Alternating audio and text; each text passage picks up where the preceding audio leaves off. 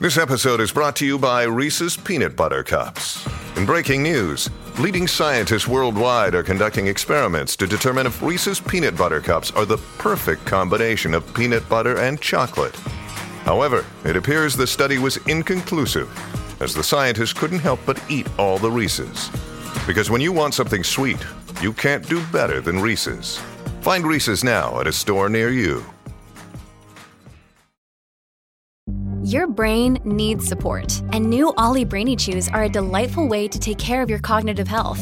Made with scientifically backed ingredients like Thai ginger, L-theanine, and caffeine, Brainy Chews support healthy brain function and help you find your focus, stay chill, or get energized. Be kind to your mind and get these nootropic chews at olly.com. That's O L L Y.com. These statements have not been evaluated by the Food and Drug Administration. This product is not intended to diagnose, treat, cure, or prevent any disease.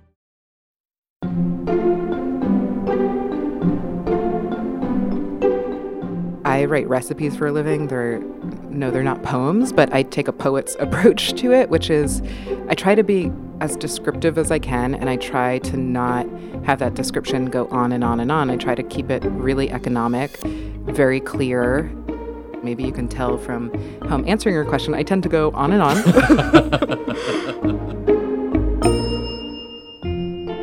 Welcome back to Working. I'm your host, June Thomas. And I'm your other host, Rumaan Alam. Rumaan. The voice we just heard belongs to Julia Turshen. Who is she? If you care about food, as I do, you probably already know that Julia is a cookbook author, she's a podcast host, she's a food writer whose byline you see kind of all over the place. Julia has written many cookbooks for restaurants, for celebrities, but she's also written these three that are her own recipes, her own point of view. They're called Small Victories, Now and Again, and Simply Julia, which has just been released. So I am absolutely not a kitchen or a cooking person, but I have often heard Julia referred to as America's best home cook. And that seems to be a really important part of her identity as a food writer. So, what does that designation mean exactly? Yeah, it's kind of an opaque term and one that I often find a little bit weird. I think that when we hear home cook, we're using it to distinguish the cook from the chef. Mm. So that the approach isn't that pedigreed, kind of fussy way of cooking that we associate with schooling, but it's a little more relaxed. And maybe the implication from the word home is that it's kind of homespun. At the same time, of course, a home cook can be pretty expert and come up with something as technically difficult as a fancy trained French chef. Indeed. Are you someone who regularly refreshes your family eating habits and your, your own cooking habits by constantly adding new cookbooks to your kitchen bookshelf? You know, I'm actually not a big cookbook person. Hmm. The fancy ones can feel a little too esoteric. you know, they can require you to make lots of trips to the specialty Indian grocery or something. The encyclopedic ones can feel a little too broad. You know, here's how to make everything from a loaf of bread to a cassoulet to, you know, fried chicken. But you know whose cookbooks I actually do cook from is Julia Turshen's. Hmm. I think that Julia and I maybe share an attitude toward food more generally. So her books sort of naturally match up to my own taste. Interesting. After your conversation, we have a bit of a special treat for Slate Plus members. What's it going to be? Well, it's been a year of home cooked meals in this house. you know, a, a bit of cooking fatigue is probably to be expected. So I asked Julia to play therapist and coach me through that. Wow. I heard Julia on a recent episode of Slate's Dear Prudence podcast, so I know she is a really great advice giver. So, people, uh, just a reminder that that exclusive members only content is just one of the many benefits of Slate Plus membership. Others include zero ads on any Slate podcast, bonus episodes of shows like Slow Burn and Dear Prudence, and you'll be supporting the work we do here on Working. It's only $1 for the first month, and to sign up, all you have to do is go to slate.com slash working plus. All right, now let's hear Rumaan's conversation with Julia Turshen.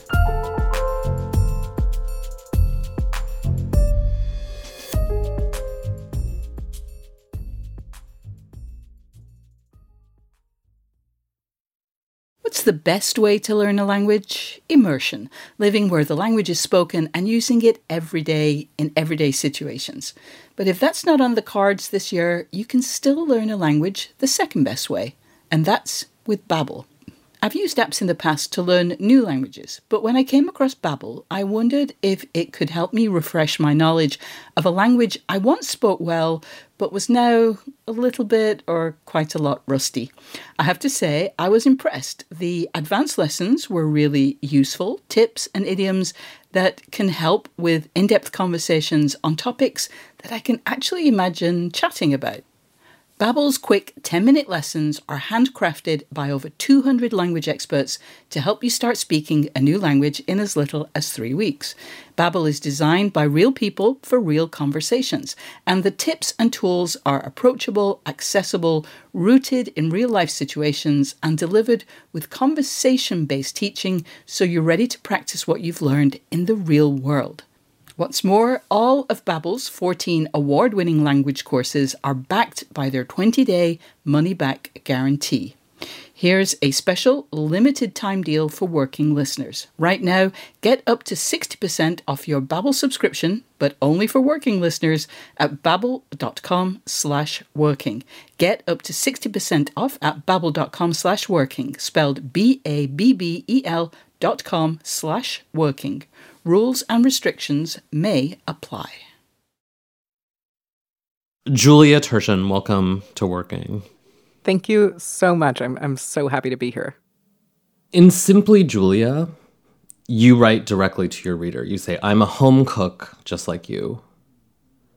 What does that mean to you? You know, is a home cook different from being I, I don't know, like a French chef? What's the difference? Yeah, I mean, I think some French chefs are home cooks, but for me, when I say very proudly and like unabashedly, like, hi, I'm a home cook and I'm a home cook who writes for other home cooks. What I mean by that is my work comes from my kitchen, my home kitchen, to yours. I'm not a restaurant chef. I'm not a caterer. I'm not a TV chef. I'm not any of these other things that are all fantastic. That's just not me. So I just want to be very clear about who I am and who I'm writing for. And I think part of what I say when I say I'm a home cook, I just want to establish like we are in the same space here. I'm not in some, I don't know, more authoritative space speaking down to you. Like I'm on the ground with you. I have cooked at home every day for many, many years. And I'm just really delighted to have the opportunity to share everything I've learned so you can kind of skip ahead and just be hopefully as comfortable and as calm as I feel in my kitchen because it's the place where I feel the least anxious in my life. I feel plenty anxious in other areas. but I know cooking at home stresses so many people out, and I just want to alleviate that as much as I can. Speaking of cookbooks, like I've heard you describe your own childhood sort of poring over the cookbooks in your family kitchen. And you didn't even go to culinary school. No. So, but if you were an 11 year old at home looking at Moosewood or whatever it was you were looking at, so accurate. why yes. is it that you. Go on. I could just tell. I could just tell from your tie dye shirt.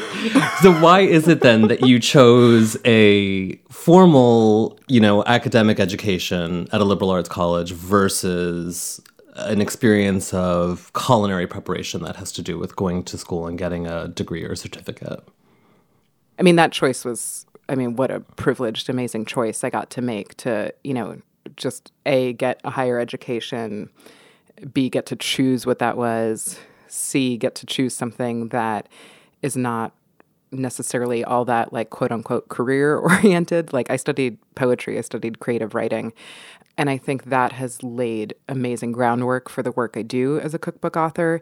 But in terms of making that choice, you know, I've been interested in food f- forever since I was really really young, like like younger than your boys, I think. Like always just so interested in the kitchen. It's always where I wanted to be. And as you know because we've talked about this a bit, I grew up in a house that was a publishing house. My parents both worked in publishing. So I was exposed to books and magazines at such a young age for another just visual moment, I'm sitting in front of my bookshelf uh, right now. This is one of many, many bookshelves in our house, and it's filled with cookbooks. And this is like a fraction of them. And many of them are the ones I grew up with. And I had that early exposure, which just let me know that there's more than one road to go on for whatever you're passionate about. For me, it's always been food. And yeah, a lot of adults in my life would say, like, are you going to go to culinary school? Do you want to have a restaurant one day? Because that makes a lot of sense. like, if you're into food, like, that's the career.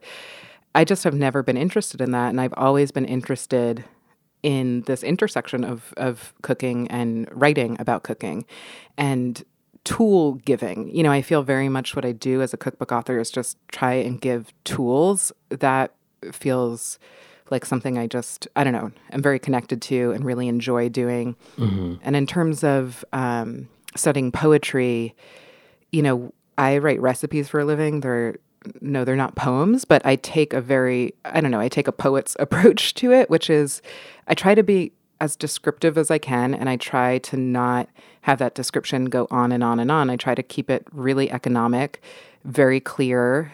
Um, you know, like a lot of my favorite poets, like I want someone when they read my recipe to like be able to imagine what this like smells like, what it looks like. Um, so that education was really, really useful because maybe you can tell from how I'm answering your question. I tend to go on and on, and studying poetry is helpful when it comes to like editing myself. you know, so we've articulated that there's this sort of there's a couple of ways to be in the space of um, cookbooks, food publishing, food as a kind of larger part of the media economy. There is the home cook, that is the path that you have chosen. There is the kind of celebrity. There are many of those. We all know who I'm talking about when you see a sort of famous person's visage on the cover of a cookbook. And then there's the chef, the serious, trained chef who's going to tell you that you have to, you know, buy a sous vide tool or whatever. And then there's the kind of restaurant cookbook where it's like, you know, you love going to Babbo, here's how to replicate that experience at home. Have you found in that economy that there's a hierarchy in terms of what people's training is? That someone who is a credentialed chef maybe feels that a home cook is sort of has less authority inside of that system. I see these hierarchies and these mostly perceived hierarchies and you know i've collaborated on a ton of books in addition to doing my own so i've had that kind of dual or maybe more than dual but many perspectives about cookbooks and i think about them all the time. And the advice that i've given to everyone i've collaborated with the advice i've given to anyone who's asked me about cookbooks and getting into them. And the advice I try as best I can to follow myself is to like only write the book that only you can write, which sounds, I think, easier than it actually is to do. But yeah, for me, when I apply that to myself, I'm, you know, I'm, I don't want to be artificial about who I am. Like, I'm not a restaurant person. And if you're coming to me for restaurant food, like, you've come to the wrong place. Like, I'm a daily home cook who believes that that is a valuable thing and that's what I try to express and um, I I hope that that connects with people and I think it does because I think there are more home cooks than there are restaurant cooks or TV cooks or celebrity but yeah it is hard to um, put out creative work that you know you use to pay your mortgage and all that stuff in a world yeah. that prioritizes things like celebrity and kind of perceived hierarchy so yeah, yeah. it's it's interesting. so you mentioned that you grew up in a household. Um, your parents are both connected to the worlds of publishing. I happen to know your mother. I worked with her, I should say, I worked under her very briefly on a project. We have um, a friend in common who just idolizes your mother. And I remember her saying to me, like, you've got to meet this woman she's such an interesting person. And she, so my friend had said to me of your mother, she was one of the first people she had ever met in her career at that point who was an actual role model as someone who, as a woman, had achieved to the degree in her career that she was the boss, that she was the creative director, mm. that it was her name, it was her idea, it was her identity that you were getting into. That mom that I'm describing, that woman, is somebody who would have been born at a time where it was expected that she would get dinner on the table and be a dutiful wife and all of these Oh, things yeah. that were expected of women. You, her daughter, her only daughter, I think, um, have embraced a, a way of living that is so counter to that, that is like very connected to the domestic. Although you have complicated that by making it your business. So you are, Yeah. you know, you've you've succeeded at, at having that identity not as a wife, not as, you know, someone who for whom it's just sort of unpaid domestic labor. It's your it's your job. But is there a way in which that surprised you or that surprised your mom that like you, the daughter of somebody who was liberated to, to do whatever you wanted, you you went to mm-hmm. school, you studied poetry, that you find yourself now occupying a space that, as you say, this is like a domestic space that has historically been kind of denigrated and it just sort of been like, oh, that's women's work. That's not important. It is interesting. And I don't know. I, I want to share a story that's more my mom's to share, but I'm sure she would be okay with it. So, my mother's parents were immigrants. They, I mean, I guess essentially they were refugees. They fled the pogroms in Eastern Europe and they eventually, very long story made short, they ended up in Brooklyn running a bread bakery. My grandmother was a baker's daughter. My grandfather was a flour miller's son, like in the old country. They ended up here here being the state of New York, they opened Ratrick's Bakery on Avenue J, and my mom and her sisters grew up in the bakery. My mother's mother, my grandmother, who I never met, I never met my maternal grandparents, she was completely illiterate. Um, she didn't read or write any of the languages that she spoke, and she spoke many of them. She was good with numbers. She ran the um, the register. um, and my mom, as a kid, a story my mom tells a lot about how she got into graphic design and art direction and, you know, eventually being an editor and all these other things she did. It started with the fact that she could read and write and her mother couldn't. And my mom would draw pictures for her mother of you know the bakery or members of the family and then would write the phone numbers of these things next to the pictures so that is how my mom got started in the world of graphics and design was to make it possible for her mother to communicate with the world. And I just I hold that story very close to me and I think it's like incredibly powerful. And this is you know before my mom my mom was a kid. This was before she ended up being you know the first person in her family to go to college. You know she had this illustrious career um, she continues to be the busiest retired person I've ever met. um, I mean, she's she's a really fascinating woman. I'm really lucky to be her daughter. Uh, But I think about that kind of origin moment of her career, and it was about kind of translation and explaining something and not making someone feel shameful about something they didn't know. And I think in many ways I take that with me in my work. And so, yeah, I spend most of my time in the kitchen, a place my mom kind of fought to move away from. But I think in some ways I'm, you know, really attempting to do the same thing.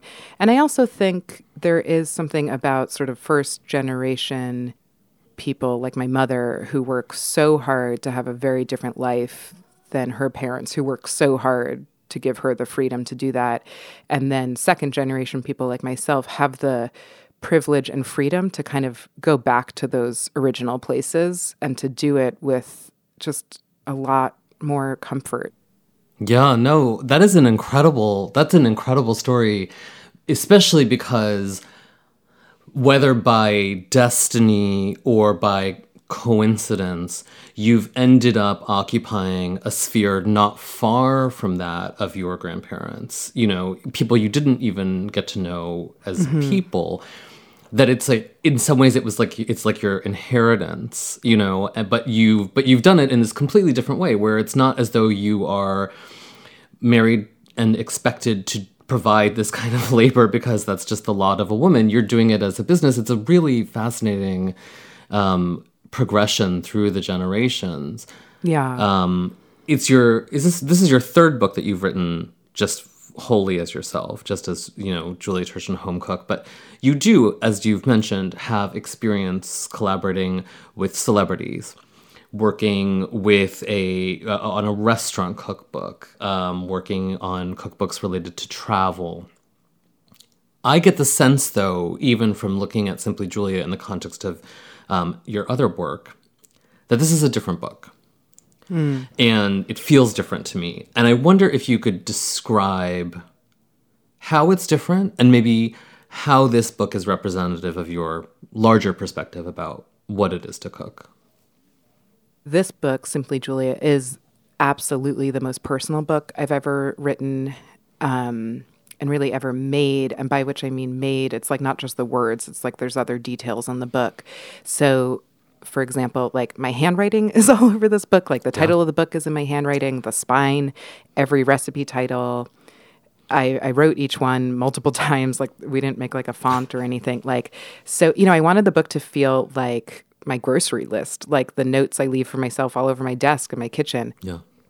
The book also has a number of um, really deeply personal essays kind of woven throughout it. So it's, you know, it's not just recipes, it's also a bit more context to the recipes and just my thoughts about food and what does healthy food mean. And, you know, there's stuff about mental health and anxiety and these things that come up for me when I'm cooking and eating. And I just wanted to bring that to the book there's old family photos. You know, I'm telling you about my grandmother, my mother's mother. There's an amazing photo of her. There's a picture of me and my mom and my aunts, like when I'm in high school. There's, you know, pictures of my friends that I talk about in the recipes. So there's like a slightly scrapbooky quality to it. Um, but I guess in terms of my, you know, decision to include these things and to really be as vulnerable as I think I, I, I have been in this book, it's not for at least for me, I hope it's not for like self-centered reasons. It's not like I am so glorious, like check me out. it is for the fact that I think when we or when I am vulnerable, I think that that helps to create like this safe, sort of non judgmental atmosphere. I know I feel that when other people are that way with me, whether it's in their writing or in person in a conversation. I've had moments like that with you, Rumaan, like where we've been super honest and I feel safe, you know, like that. That is really powerful. And that was really important to me in this book more than any other because this is a book that is about healthy food that is not about weight loss. It's not about diet or restriction. It is about having a really positive relationship with food, which I haven't always had. You know, I've had this really positive relationship with cooking, but not really eating. And I just wanted to make that conversation honest. And yeah, I just wanted it to be safe. I want anyone who picks up the book to open it and feel like they are in an okay place here they're not going to be judged for their body, for their cooking ability, for, you know, whatever. And I think one way to really do that and like walk the walk of it and not just say that is to is to share and to do that kind mm. of thing. So that was a big part of it. And I also think this book Simply Julia is where I am right now and that is a place where I don't know, I've done more therapy than ever. I have, you know, I am further, I'm more years into my marriage, which is just yeah. the most important thing to me.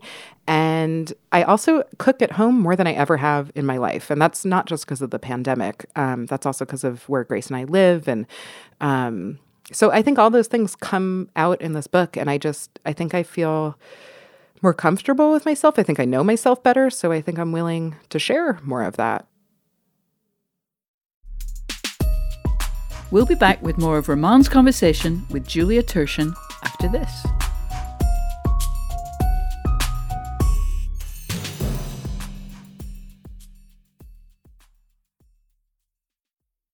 This podcast is sponsored by Cloud Optimizer. As a business owner or IT manager, are your cloud investment costs going up and you don't know why? It's time for Cloud Optimizer. As you migrate your business to the cloud, what you're spending and why you're spending it can get a little hazy. But Cloud Optimizer clears up the mystery and puts the cloud to work for you. Cloud Optimizer starts by analyzing usage patterns, right sizing resources, leveraging discounts you may not be aware of, implementing automation, and much more. And by reducing unnecessary expenses and maximizing performance, Cloud Optimizer guarantees you a savings of five times what you spend for their service. As you utilize cloud based services more and more, you don't have to lose sight or control of your spend. You can stay agile, streamline your costs, and optimize your performance Plus, save significant money with Cloud Optimizer. Make the cloud work for you with Cloud Optimizer. Get a free assessment and find out how much you can save by going to cloudoptimizer.com. Go to cloudoptimizer.com for your free assessment. That's cloudoptimizer.com. So, hey, listeners, a couple of things real quick. First, if you're enjoying this podcast, please take a moment to subscribe to our feed wherever you get your podcasts so you never miss a second of working. And if you happen to be listening on Overcast, please recommend this episode by hitting that star icon. Also, do you have questions about the creative process? Big or small, whether you're trying to learn to be more concise with your language or figure out what you want to work on, we would love to help. You can drop us a line at working at slate.com or give us an old fashioned phone call at 304 933 WORK. That's 304 933 9675. We really like phone calls.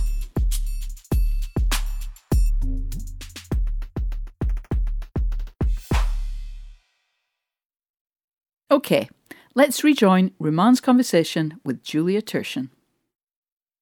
So, Julia, one of the recipes that I have already made out of Simply Julia is for something that you call sticky chicken. Um, my kids love takeout Chinese, like any good New Yorker. They love a thing of takeout Chinese. And I saw this recipe and I was like, oh, this is sort of that same idea of that like delicious Chinese sticky chicken. I can try this. I wonder if you can tell me how it is you take something like that and say, here's how I'm going to make this, you know, uh, how I'm going to think about it through the lens of health and through the lens of ease for someone who is not a chef. Sure. Typically, I've looked up other recipes for this and stuff, and it does very much come from like sort of Chinese American restaurant traditions of like batter chicken, fry it, and then toss it in like a sweet, sticky sauce. And that is delicious. um, that is also not something I want to do at home. And I understand why they do it in restaurants. They have deep fryers. Battering and frying chicken lets you put more in the container without. It seems like there's more, and there's not actually that much chicken, so it sort of stretches out the expensive part of the recipe. You know, all that. And who doesn't love fried chicken and sauce? I don't want to mess up more bowls in my kitchen making batter, dipping chicken, and then like there's always leftover batter, and like what are you supposed to do with that? And then set up a deep frying thing and then have to deal with oil. Like so this recipe has become quote unquote healthier but really it's just become a lot easier. And to me that very much falls under this definition of healthy that i subscribe to which is it should be easy. It should mm. not be stressful to make food that tastes good and makes your body feel good. Um, but it is so good and it's so satisfying. And I think often healthy food, there's this image, this, I will say, like very whitewashed image of like a bowl of brown rice and steamed broccoli and steamed chicken. Yeah. I don't feel inspired by that. I mean, I love all those things. Like, I mean, I love most things. Like, I'm really not very picky, but like, I don't. I don't know. I'm just not that excited about that. And you can have this sticky chicken, first of all, fun name. and second of all, like this delicious sauce that just has like really normal like ingredients. And it's just that little extra something that makes it a lot more exciting. So you put that on your rice or noodles or whatever you want. And it just tastes good. And you know, you can have some broccoli with it. It can be on the sauce too, or you can roast the broccoli. You can add more flavor. Like, Or you know what you can do, which is what I did, which Please is tell you me. can roast the broccoli and then you can just put the broccoli in the pan because you're Wonderful. too damn lazy and mix it all together and then the whole thing is gloppy and delicious and you just take one pot to the table with you. So again, you're talking about like health, but you're also kind of talking about like just changing your attitude toward the thing itself, which I think is really lovely. Yeah, I really appreciate that because that is definitely like those are all the things that are on my mind. And I, you know, I don't include cooking times in my recipes. That's something some cookbook authors and f- food magazines do. And I just, I never understand what those times mean because, you know, I've cooked my whole life. So, like, I chop an onion probably faster than some people, and I probably chop it slower than, you know, restaurant chefs who are chopping so many pounds every single day. And I just I don't know what those times mean. And I also think the minute you put like a calorie count on something or a time count, like anything with that number, there's like this at least to me it seems like okay, now it's a competition and like can you Yeah. get it done and i also just think those times don't include the time it takes to get all those ingredients out of your cupboard or the grocery store it doesn't include you know when an ingredient list says four garlic cloves minced the clock starts once you have all the ingredients. Like it doesn't include like peeling the garlic and mincing it. And it also doesn't include cleaning up, which to me like is a huge part of home cooking. And so I just I'm trying to think about all of these things when I write recipes and I just I want you in and out of the kitchen as easily and as efficiently as possible. And some recipes take a while like you put a pork shoulder in the oven for many hours but like you don't have to do anything. Like you put it in the pot, you put it in the oven. Yum. You described roasting the broccoli and putting it in the pan with the chicken as lazy, and I say you are smart. and I think that sounds great. And I like will be totally making that the next time I make this. One of the things that you talk a lot about in this book, and it's come up in this conversation, is your wife and your lives together. And I wondered actually if there was a conscious thought on your part about foregrounding your queerness as a response to a culture, at least the restaurant culture really feels to me like one of masculine bravado. Like it feels like you're consciously pushing against that. And do you think that's true?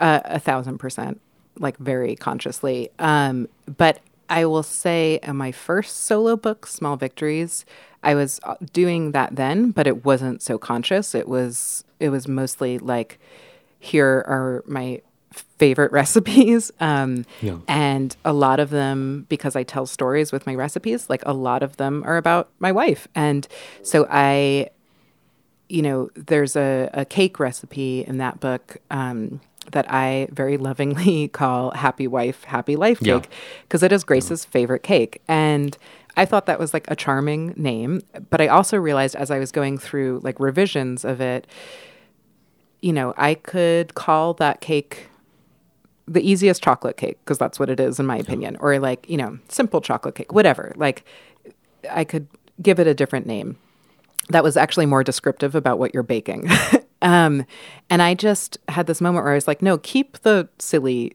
cute name. Like it's important. And i'm so glad i did because i you know have had the great experiences and, and privilege of getting to go on book tours for my books. And you know i'm getting to do it virtually now getting to talk to you but we're you know in different places. And i have over the years just had like the most amazing conversations with various members of the queer community especially other women and i have been told repeatedly like what it means for people to see me, a woman, use the word wife over and over in a way that's not like declarative, um, in a way that's just, this is just my life. And there's no disclaimer because it doesn't require one. and it's also had an effect on people who are not members of the queer community, but maybe who have family members or, you know, friends who are, or maybe people who aren't, you know, all that supportive, but all of a sudden in something as just familiar as a cookbook, it's it becomes just very uh, quote unquote normal. And I just think cookbooks have this uh, amazing, amazing, and I think quite untapped ability to kind of normalize things that have been othered. Yeah. You know, I mentioned to you, I grew up reading and consuming so many cookbooks, and I think about what would it have meant for me as a, a Oh, kid or as a teenager to read Seriously, a cookbook would of have just blown like your mind. Yeah, of just like you know normal like home cooking. Like you know my recipes are like not complicated, like very welcoming, very warm. And then there's like a bunch of love letters from the author to her wife. Like that would have meant a lot to me to see that, and it's something I'm just I'm so grateful to share.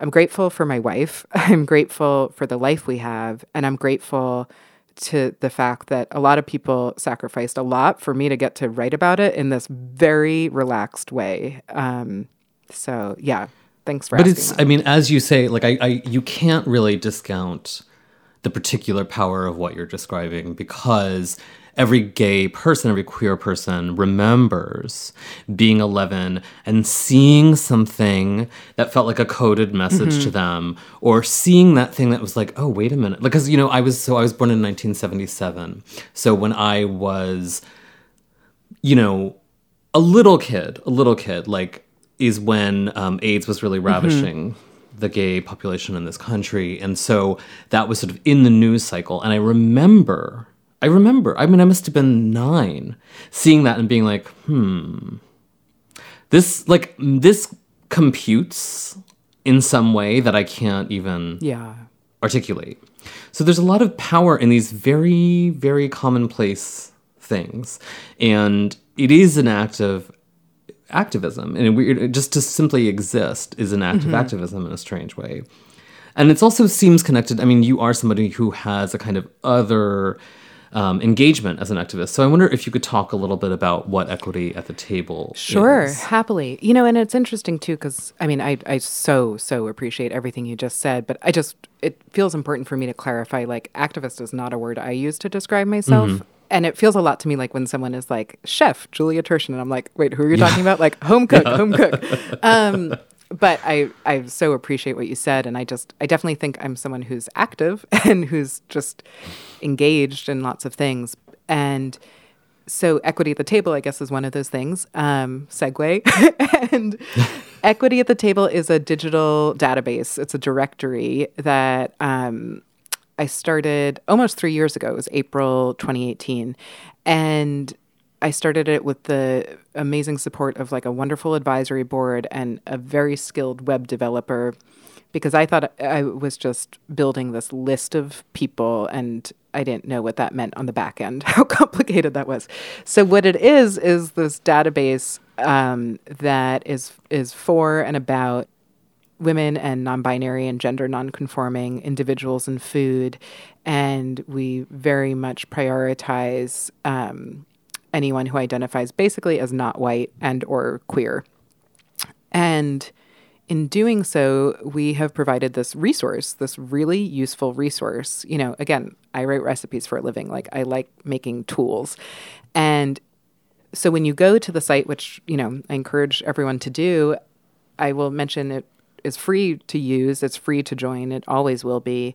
It is not something I'm looking in any way to scale or profit from. Like I get asked a lot, like, well, what are you going to turn it into? I'm like, no, it's the database. Like that's what it is.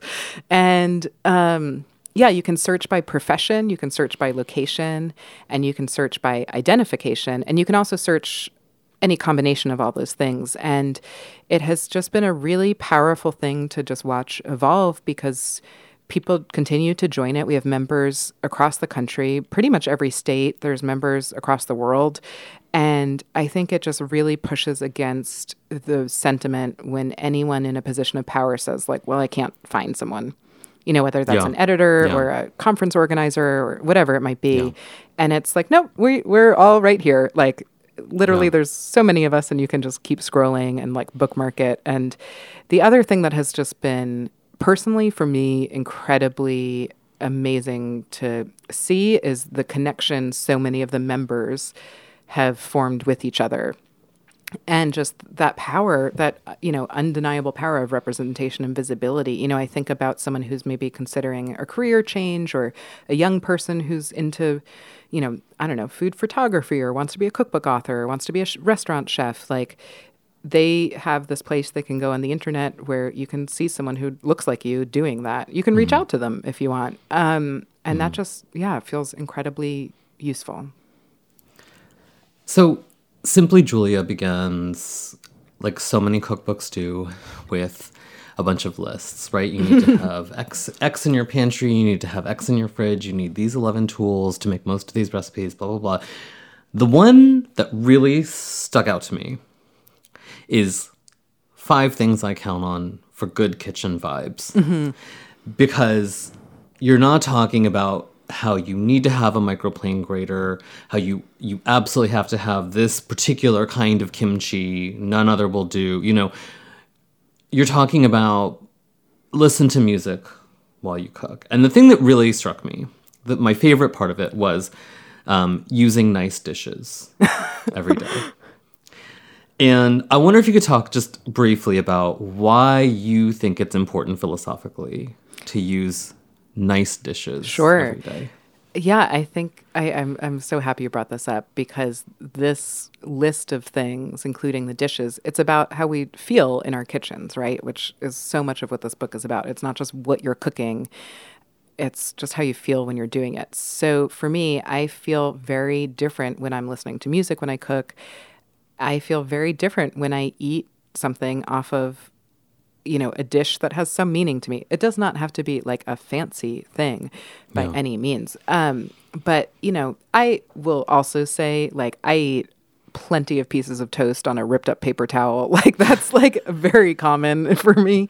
Um, but that also allows me to really see the difference I feel when I put something on like my grandmother's dish or when I put something on you know like I drink something out of a mug that you know is made by like a ceramicist we know because we happen to know a lot of ceramicists. That's just our life. Um and so whatever the equivalent is you know for you I just think taking that moment it doesn't change the flavor of what you're eating. It doesn't change the experience of cooking it by any means, but it changes how you feel when you eat it. And I think it offers that experience uh, just a little bit more consideration and like a little bit more dignity. And if we pay attention to these details, I guess in some ways it goes back to maybe my kind of like poetry background. Like, I don't currently write like many poems. Every i don't know six months i'll like randomly do one and i'm like i'm gonna do this all the time. And then it like you know it takes a year. Um i don't necessarily know that i consider myself a poet but i consider myself someone who looks through the world like a poet which is like i'm always looking for details and for moments of connection. And i think that can happen you know when you choose what plate to eat your pb&j off of like it does Yeah. not need to be something you even cooked you know you can put your takeout on a plate it changes how it feels Julia, this was so fun. It was so, so great to talk to you. Congratulations on your new book. It's called Simply Julia. I have cooked, I think, four recipes out of it already. thank you Rumaan thank you for having me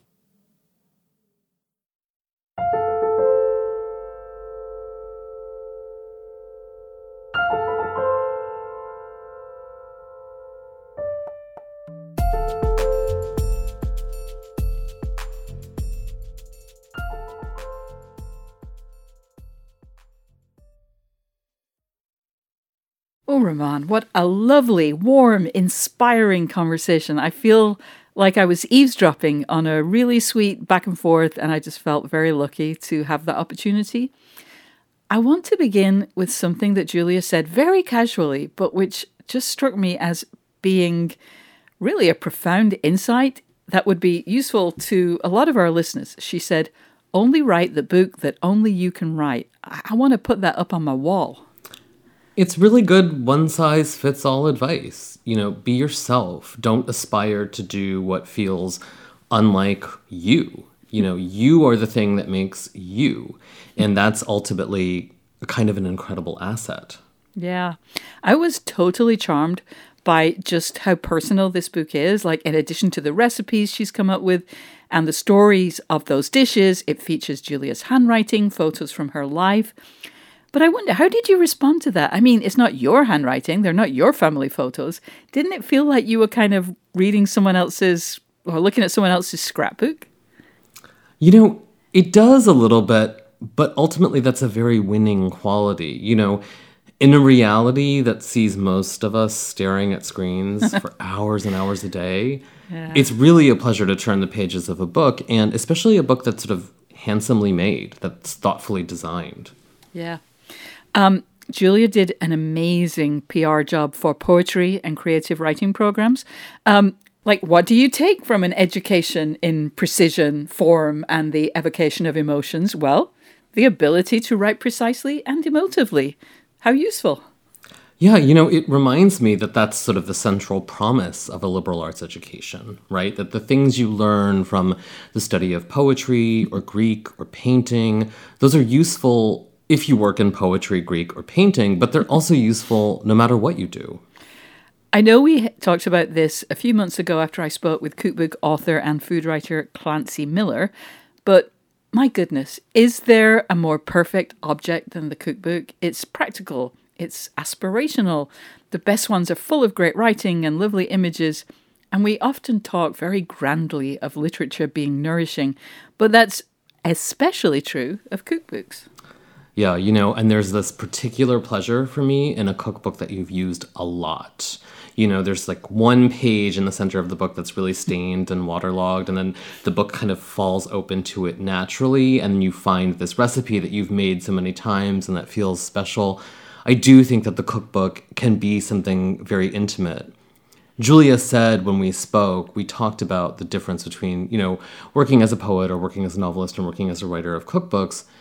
Even a favorite novel that you've read more than once, you're probably only going to turn to a handful of times over the course of your life. Yeah. But a cookbook that you really love, you might find yourself reaching for it 10 times a year.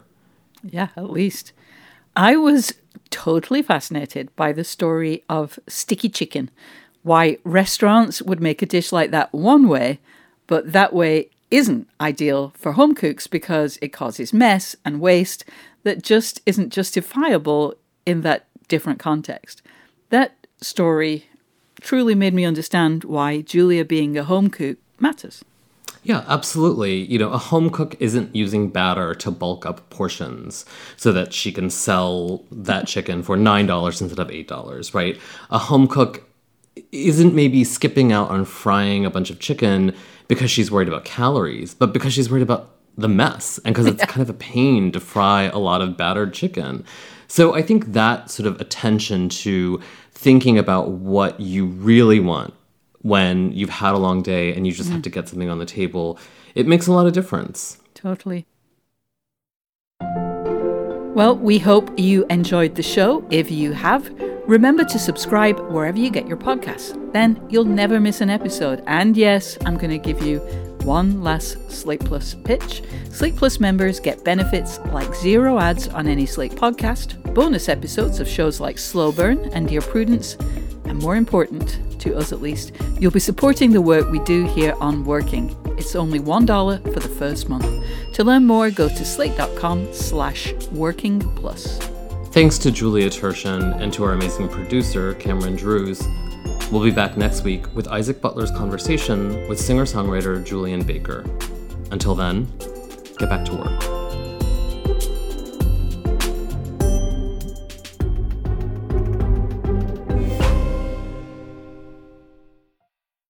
This is the story of the one. As head of maintenance at a concert hall, he knows the show must always go on. That's why he works behind the scenes, ensuring every light is working, the HVAC is humming and his facility shines. With Grainger's supplies and solutions for every challenge he faces, plus 24 7 customer support, his venue never misses a beat. Call quickgranger.com or just stop by. Grainger, for the ones who get it done.